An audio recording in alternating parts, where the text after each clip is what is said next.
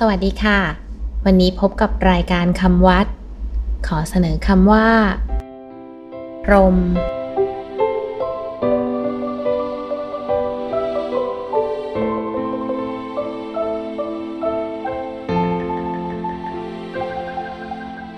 คำว่าพรม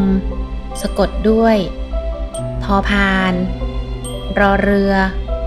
หอหีบ มอม้า พรม คำว่า พรหมแปลว่า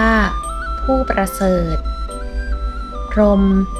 ทั่วไปหมายถึงเทพเจ้าที่สำคัญองค์หนึ่ง ในศาสนาพราหมณ์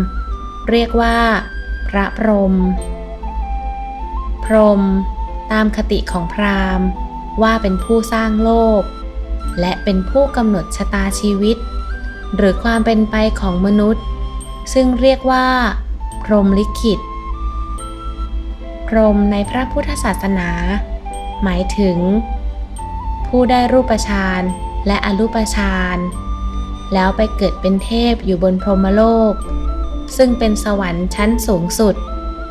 เป็นผู้ปราศจากกาม ไม่คล้องแวะกับกาม